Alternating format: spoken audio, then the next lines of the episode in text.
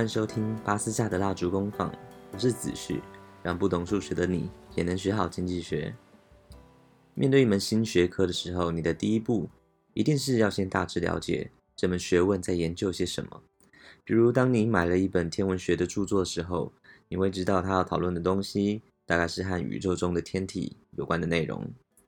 但同样的问题放到经济学身上，你再拿去问不同的人，经济学在研究什么？通常你会得到各式各样的回答，可能是呃，经济学是研究货币的啦，或是做生意做买卖的盈亏的学问啦，还是呃，研究社会如何分配财富的一门学科。像伊斯雷尔·科兹纳教授在他著作当中曾经说了那么一句话：即便是经济学家，对于何为经济学，也是众说纷纭。其观点之多样令人吃惊。那之所以会这样子，最根本的原因还是因为经济学它作为一门科学实在是太过年轻了，前前后后不过就两百多年的时间而已。经济学的起源可以追溯到人们的一个发现，就是人们发现人类彼此之间的互动，它其实存在着可以预见的规律性，而这种规律性并不是出于人为的设计。这种规律跟物理世界的机械性的规律不同，因为人们对于这样的规律的认知实在很模糊，因此呢，西方的科学界产生了一种被称为自发性秩序的观点。在经济学作为一门学科出现之前，人们认为，如果我们在事物中发现了秩序，那么这些事物必定是被某人安排在秩序之中的。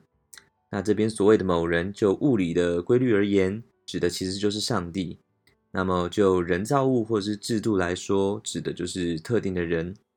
其实早期的政治哲学家们提出了各种组织人类社会的方案，如果他们所设计的方案失效了，或者说没有发挥理想啊预期中的这些作用，那么制定方案的人就会把这些的原因去归到所谓的统治者啊，或者是公民的德性不足上面。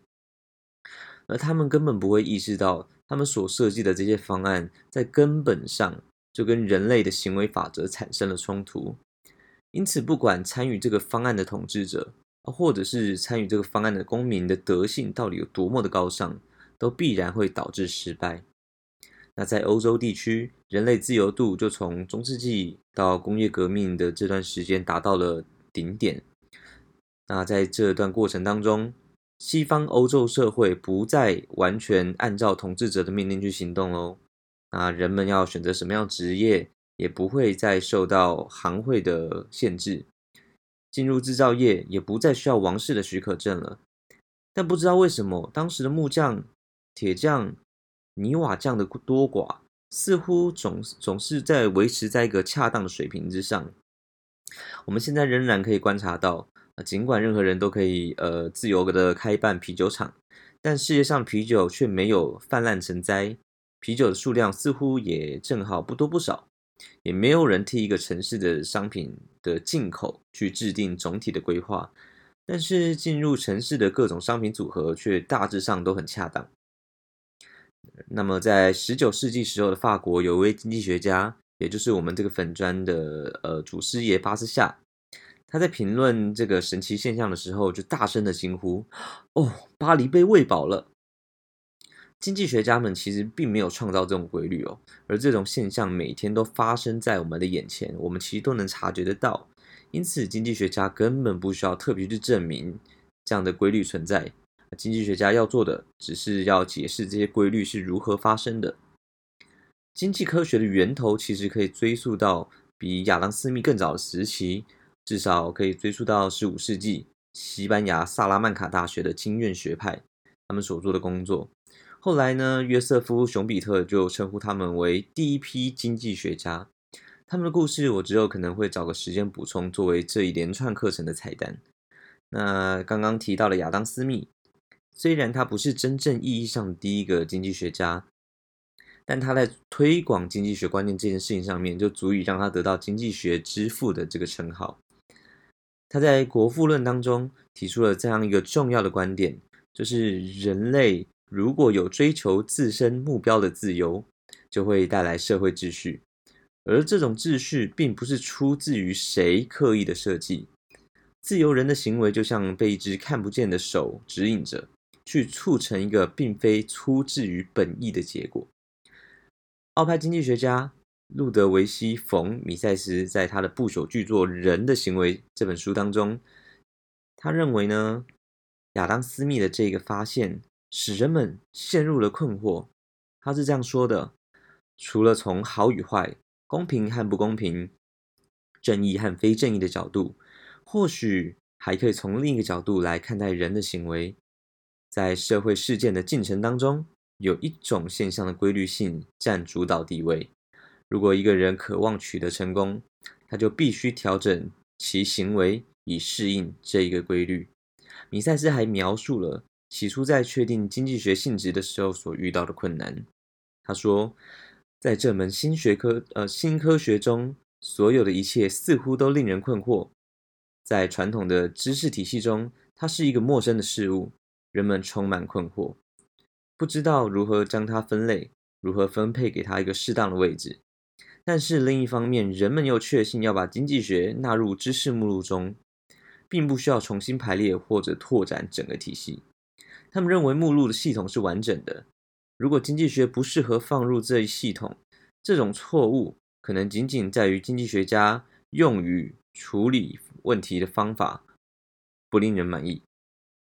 对很多人来说，他们本来就有一种改革社会的想法嘛，但他们却发现正在成型的这个经济科学正在挡他们的去路，因为经济学警告这些改革改革者们说，某些社会组织计划将会失败，不论他们被执行的有多么好，因为这些计划违背了人类互动的基本规律。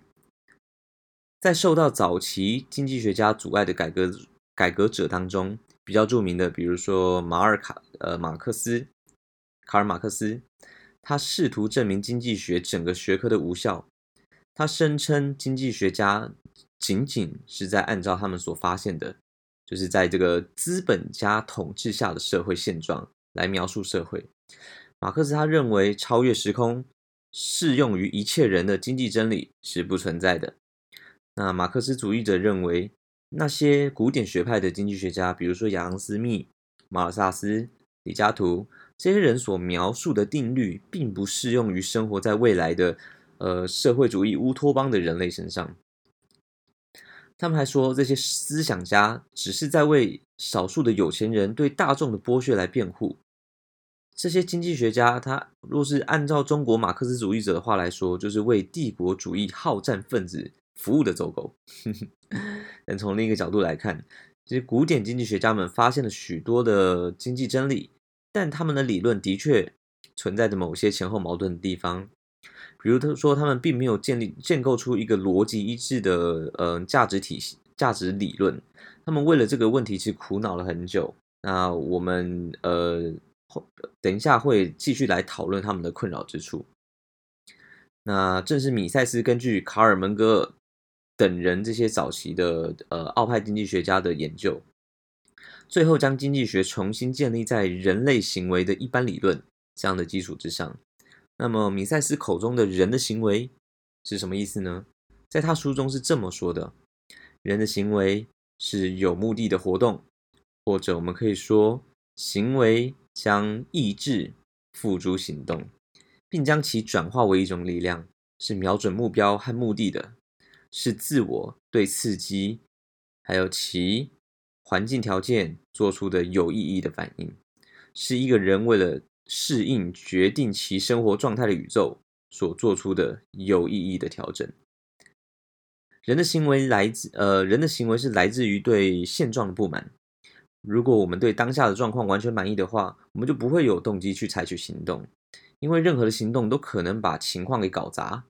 但是，只要我们意识到我们生活中，呃，其实存在着某些状况让人不够满意的话，我们就有可能去采取行动来改改善这些状况。举个例子，假如你现在在呃放假的时候，你躺在一个吊床上面舒舒服服的，但没想到这时候你的这种舒服被一阵嗡嗡声的干扰给破坏了。于是呢，有个想法会在你的脑中一闪而过。唉，要是这个声音停止了，我肯定会感到更加的惬意嘛。换句话说，你正在想象情况应该要如何如何。此时此此时此刻的你呢，正在体验人的行为的第一个要素就是不满意。不过，光是不满意其实还不足以让人采取行动。首先，你得先弄清楚到底是什么让你不爽。在刚刚的例子里面，就是那个噪音嘛。但我们不能坐等噪音自动消失，你必须要知道是什么东西制造的噪音。为了采取行动，我们得先明白每一个原因都是其他的某个原因所造成的结果。我们必须要追溯这个因果链条，直到发现干扰的源头，而我们的行动就会打破这个因果链条，来消除我们的不满。如果嗡嗡声是来自于呃从你头顶呼啸而过的飞机，你怎么做呢？你只能双手一摊，无可奈何嘛。呃，当然啦，如果说你家有一架什么旋风喷射阿姆斯特朗巨炮的话，那就另当别论了哈。那如果嗡嗡声是来自于一只可恶的蚊子，或许你现在就可以对噪音有所作为喽。你可以一巴掌拍死它。你在思考打死蚊子之后呢，情况会有什么样的改变？然而你发现，哎，打死蚊子之后会给自己带来好处，也就是说噪音的源头消失了，你可以不受打扰的继续休息。但你想了一会儿之后呢，你可能会起身去打蚊子。那正要起身的时候呢，脑海里却闪过了另一个念头：哎，算了，管他的，就这样躺着吧。OK，现在你面对是人的行为的另一个要素，也就是选择。但消灭蚊子这件事情固然是很好的啦，但是你必须要从舒适的吊床上面起身，这是一件令人非常不爽的事情。你想要干掉这只蚊子，你必须付出起身这个成本。如果行为产生的好处，诶，超过了成本，你就会从这个行为当中获得利益嘛，也就是呃呃，英文叫做 profit。那通常我们在谈 profit 这个，或者说翻译叫利润这个词的时候，指的通常是货币的收益，但其实它有个更广泛的意义，就是我们在做所有的行为的时候啊。都会先在精神世界当中去考虑这个 profit 的问题，也就是说，我们会预期会从这样的选择当中要获得好处。那么谈到选择的时候，就要考虑要实现目标时所必须要采用的手段了。比如，我想要变成一个嗯肌肉很强壮的大鸡鸡壮汉，OK，但在考虑要实现这个目标的时候，也要考虑到，为了实现目标，我必须要做的一些事情，比如说我要上健身房用健身器材啦，或是要另外买营养品啦，还有每天要花很多的时间来锻炼嘛。有句俗谚大家都很熟啦，天底下没有白吃的午餐。我们在这个世界上所有的欲求，都必须要透过付出代价才能够得偿所望。比如说健身器材，它不会从天而降，那我拿来锻炼身体的时间，就没有办法拿来做其他事情啦，比如说呵呵 在这边做 podcast 的呃经济学课程给大家来听。那然而时间是最稀缺的资源啊，毕竟人人都有一死嘛。就算有钱像比尔盖茨一样，时间时间也是有限的哦。即便说他的财富多的多到买得起私人飞机，从美国飞到马尔地夫，或者是从美国飞到帛琉去度假，但他绝对没办法同时。飞到这两个地方，人之所以为人，就是因为他知道人的寿命有限，以及必须选择如何有呃去好好的使用这些有限的人生。由于我们生活在一个稀缺的世界里面，利用手段去追求目标，必然会带来成本。但我们是如何对我们要付出的成本进行估值，就是估值的呢？就经济学而言。我们我们所选定的目标的价值是主观的，没有人能够告诉我，我花一小时举重的价值到底是高于还是低于用同样的这个钟头来做 Podcast 经济学课程的价值，甚至根本不存在任何方法可以来客观的衡量我这些活动的估值。正因为没有人发明了所谓的呃价值测量器。因此，像是嗯哦，这顿晚餐比昨晚的晚餐好上十倍这样的说法，它只可能存在于修辞学当中。这代表着我们没有办法对满意度来进行测量。如果同样的这个问题你拿来问呃奥派的经济学家罗斯巴德，那他会怎么回答呢？他会继续追问说：“你说好上十倍，那是好上十倍的什么？”因为我因为我们甚至没有可以用来计算满意的这个单位。价值是具有主观性的。这个想法是从卡尔门格尔的他所创立的一个重要的创建之一。那对古典经济学家来说，价值是一个悖论。他们试图透过某种客观的尺度，将价值理论建立在生产商品所耗费的劳动，或是商品的实用性上面。古典经济学中就有个这样一个著名的水与钻石悖论，就是在讨论这个问题。